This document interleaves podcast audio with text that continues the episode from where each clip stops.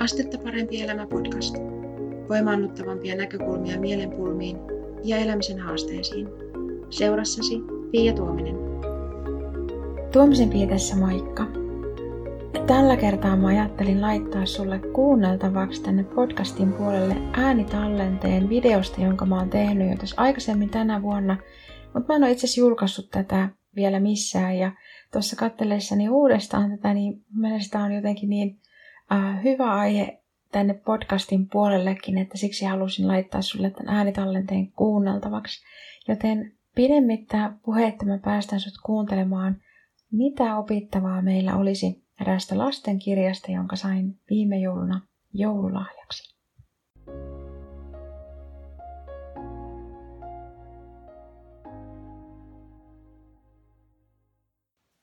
Tuomisen pietessä moikka! Tänään mä haluaisin kertoa sulle sellaisesta kirjasta, joka on lapsena tehnyt muuhun syvän vaikutuksen ja jonka viime jouluna sain joululahjaksi. Ja tota, en muistanut tarkemmin niin kuin tavallaan kovin hyvin tämän kirjan sisältöä, mutta tämä on sama kyseinen kirja, mitä olen joskus lapsena lukenut ja tämä on tehnyt muuhun silloin syvän vaikutuksen. Ja mä haluan tänään kertoa sulle kolme asiaa, ää, mitä me kumpikin voidaan tästä tavallaan niin kuin oppia itsellemme, ottaa mukaamme ja, ja tota, kerron sulle, että mitkä ne asiat on ja ensinnäkin, että mikä tämä kirja on.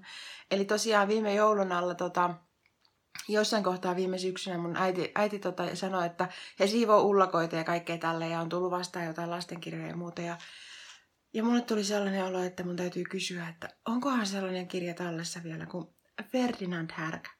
Tiedätkö tarinan Ferdinand Härästä? Ferdinand Härkä oli vähän erilainen härkä. Hän ei oikein tykännyt tapella ja jotenkin niin kuin kinastella tai kuin sillä tavalla niin ähm, kamppailla kuin, niin kuin nämä muut, muut tota, härkävasikat, vaan hän tykkäsi istua yksinään puun alla ja, ja mietiskellä asioita ja jotenkin olla ihan rauhakseltaan. Ja hän tykkäsi äh, tuoksutella kukkasia ja muuta tämmöistä. ei ihan sellainen niin kuin, tavallinen härkä. Mulla oli joku mielikuva tavallaan siitä, että Ferdinand Härkä-kirja on sellainen, mikä on tehnyt muuhun lapsena vaikutuksen, mutta mä en muistanut tätä tarinaa ihan kauhean hyvin. Mutta sitten kun mä jouluna, mä, mä, siis, mä siis sain tämän viime jouluna lahjaksi tämän saman kirjan, mitä mä oon lapsena lukenut, eli tämmönen Ferdinand Härkä, aika, aika suloisen näköinen härkä tuossa kannessa. Ja tota, ää, mä luin tämän siltä istumalta uudestaan ja, ja mä tiedän, minkä takia tämä jotenkin niin kuin vaikutti syvästi ää, paljon paljon nuorempaan Piaan. Ja Täällä on kolme sellaista siis tosiaan mun mielestä tosi tärkeää opetusta meille, meille kaikille ja sen takia haluan tästä, tästä sulle kertoa, mitä me voidaan tästä lastenkirjasta ää, oppia. Ensinnäkin siis se, että, että kun Ferdinand ei ollut ihan, ihan tavallinen, tässä lukee, että, että kaikki muut sen kanssa samalla niityllä laiduntavat vasikat kuluttivat päivänsä mellastellen, tapellen ja toisiaan puskien, mutta Ferdinandia sellainen ei kiinnostanut. Mieluummin se unelmoi kaikessa rauhassa ja nouski kukkaan.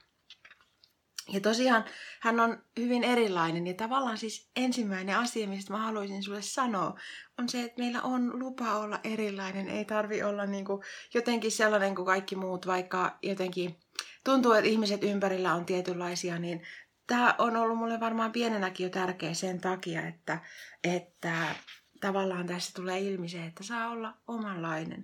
Tota, ähm, joo, ja toinen asia sitten, mikä mä uskon, että tekee kaikille nykyihmisille hyvää, on tällainen, että kun Ferdinandin äiti kävi kysymässä, että eikö sinun aikasi käy pitkäksi, kun aina vain istut omissa oloissasi täällä puun alla. Ja tota, Ferdinand vastasi hänelle, että uskoisit nyt vain äiti, että minä viihdyn kukkien tuoksussa. Ja täällä hiljaisuudessa minun päässäni syntyy jänniä ajatuksia. Hiljaisuus tekisi meille monille aika hyvää varsinkin nykyaikana tuntuu, että on niin, kuin niin paljon sellaista ää, tietotulvaa ja, ja ää, sosiaalisen median päivityksiä ja kaiken maailman uutisia ja plingahduksia ja ilmoitusääniä ja muuta, että hiljaisuus tekee meille hyvää. Se on toinen tosi tärkeä asia mun mielestä, mikä, mikä mä luulen, että vaikutti muhun myös silloin niin kuin, ää, lapsena voimakkaasti, että hiljaisuus on hyvä, pääsee niin kuin tavallaan omien ajatuksien kanssa niin kuin jotenkin jonkunlaiseen yhteyteen kuulemaan ne omat ajatukset. Mutta se kolmas asia, mistä tota mä koen, että meille on niinku kaikille hyötyä, on se, että kun me kohdataan ihmisiä. Tämä oli tosi jännä, kun mä luin tämän, tämän kirjan tosiaan uudestaan. Ja, ja tota, kun me kohdataan ihmisiä, niin tässä on sellainen jotenkin tosi oleellinen asia, minkä mä oon oppinut nyt niin kuin aikuisena ihan mu- muualta, ihan muualta tavallaan sen niin kuin ajatuksen siitä, että ähm, se miten joku ihminen toimii jossain tilanteessa, niin ei tarkoita, että hän on ihmisenä sellainen, vaan tavallaan se ympäröivä, ympäröivä, tota, ympäröivät tapahtumat voi vaikuttaa siihen, miten, miltä niin kuin hän näyttäytyy, ää, äh, miten hän näyttäytyy, miten hänen toiminta näyttäytyy muille ihmisille. Eli me tavallaan tulkitaan ihmisen toimintaa ää, tilanteessa, mutta on, on tavallaan siis ää, harmillisen tyypillistä meille, että me tehdään niin, että me ajatellaan, että tämä ihminen on tällainen. Jos esimerkiksi hän jossain tilanteessa vaikkapa ää, vaikuttaa omasta mielestä tylyltä tai, tai tota, vaikuttaa jotenkin jonkunlaiselta, niin me tehdään helposti sellainen tulkinta, että hän on sellainen. Täällä on itse asiassa nimikin tavallaan sellainen kuin um, fundamental attribution error. Eli että omassa toiminnassa me huomataan se, että tämä tilanne vaikuttaa siihen, miten mä toimin, mutta muiden ihmisten osalta meidän on tyypillisempää ajatella, että tuo ihminen on tuollainen. Ja nyt mitä tapahtuu Ferdinandille, niin tänne, tota, tänne niitylle, missä Ferdinandkin asui, niin sinne tuli tuli tota, ähm, joukko miehiä etsimään, etsimään tota härkätaisteluun sopivaa härkää.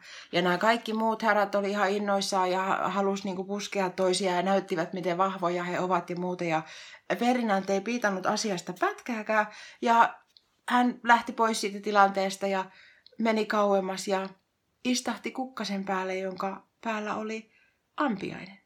Ja se ampiainen pisti Ferdinandia takapuoleen.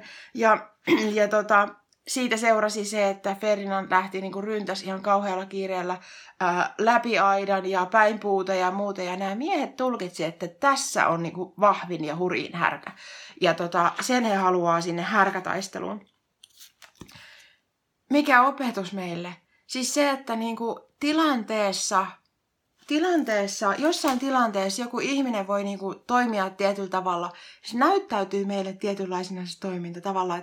Ja, ja jos me ei olla niinku tarkkoja siinä, että me osataan erottaa se, että ihminen ei ole käyttäytymisensä ja se, että miten paljon niinku tavallaan ne ympäröivät olosuhteet ensinnäkin vaikuttaa, me ei toimita tyhjiössä. Me tuodaan mukana me aina niinku tavallaan aikaisemmat sen päivän tapahtumat, meidän omat uskomukset, meidän niinku omat ajattelutavat ja muut tämmöiset näin. Ja harmillisen herkästi me tehdään toisista ihmisistä sellaisia tulkintoja, että hän on tällainen, koska hän tässä tilanteessa toimi niin. Sen, niin kuin sen sijaan, että me huomattaisiin erotella se, että me ollaan aina paljon enemmän. Sinä ja minä ja kaikki muutkin, me ollaan aina paljon enemmän kuin se, että miten me jossain tilanteessa toimitaan. Se meidän toiminta voi näyttäytyä hyvin eri tavalla hyvin eri ihmisille ja heille ei välttämättä ole tavallaan niin kuin käsitystä siitä, että mitä kaikkea muuta on esimerkiksi päivän aikana tapahtunut. Millaisella jotenkin niin kuin olotilalla me tullaan johonkin tapahtumaan tai muuta. Mitä kaikkea meidän niin kuin pään sisällä on kenties meneillään. Ehkä on tapahtunut jotain ja sen takia jotenkin se esimerkiksi oma toiminta näyttää toisen ihmisen mieleltä vaikka vaikka tota, tylyltä, vaikka itse asiassa on niinku poissa oleva jotenkin silleen, että on niin paljon jotenkin ajatuksia mielessä ja joku asia, mikä vaivaa ja mitä jää niinku miettimään. Että toiselle ihmiselle se voi näyttäytyä vaikkapa jotenkin tylyytenä se, että niinku on jotenkin ei ihan täysin läsnä siinä tilanteessa ja muuta tällaista näin. Eli kolme tärkeitä asiaa, mitä mä jotenkin niin halusin sulle kertoa ja mitkä on muun silloin sekä niin pikkutyttönä vaikuttanut tosi paljon ja mitkä on edelleen tärkeitä. Jotenkin oli siis tosi jännä huomata, että miten merkityksellinen kirja toi on mulle edelleen. Niin se, että on ok olla erilainen, on ok olla omanlainen ja niin kuin löytää se tavallaan, että mikä sulle on mieluista, vaikka se ei olisikaan sellainen niin kuin asia, mikä jotenkin kaikkien muiden ihmisten mielestä tuntuu ää, jotenkin järkevältä tai siltä, että miten, miten meidän kuuluisi tehdä tai kuuluisi olla. Ja toinen asia on sitten se, että hiljaisuus, se, että meillä on riittävästi sellaista niin kuin, tilaa ajatella, riittävästi tilaa sille, että kuulet omat ajatukset. Se tekee hyvää. Ja kolmantena se, että ähm, jossain tilanteessa jonkun ihmisen toiminta voi näyttäytyä tosi hankalana. Mutta se ei tarkoita, että hän on sellainen. Ihan yhtä lailla kuin se, että jos joku arvioi sua sen perusteella, että miten sä toimit jossain tilanteessa, niin niin hän ei kenties vaan tiedä sitä, että ihminen ei ole käyttäytymisensä, me ollaan aina paljon enemmän.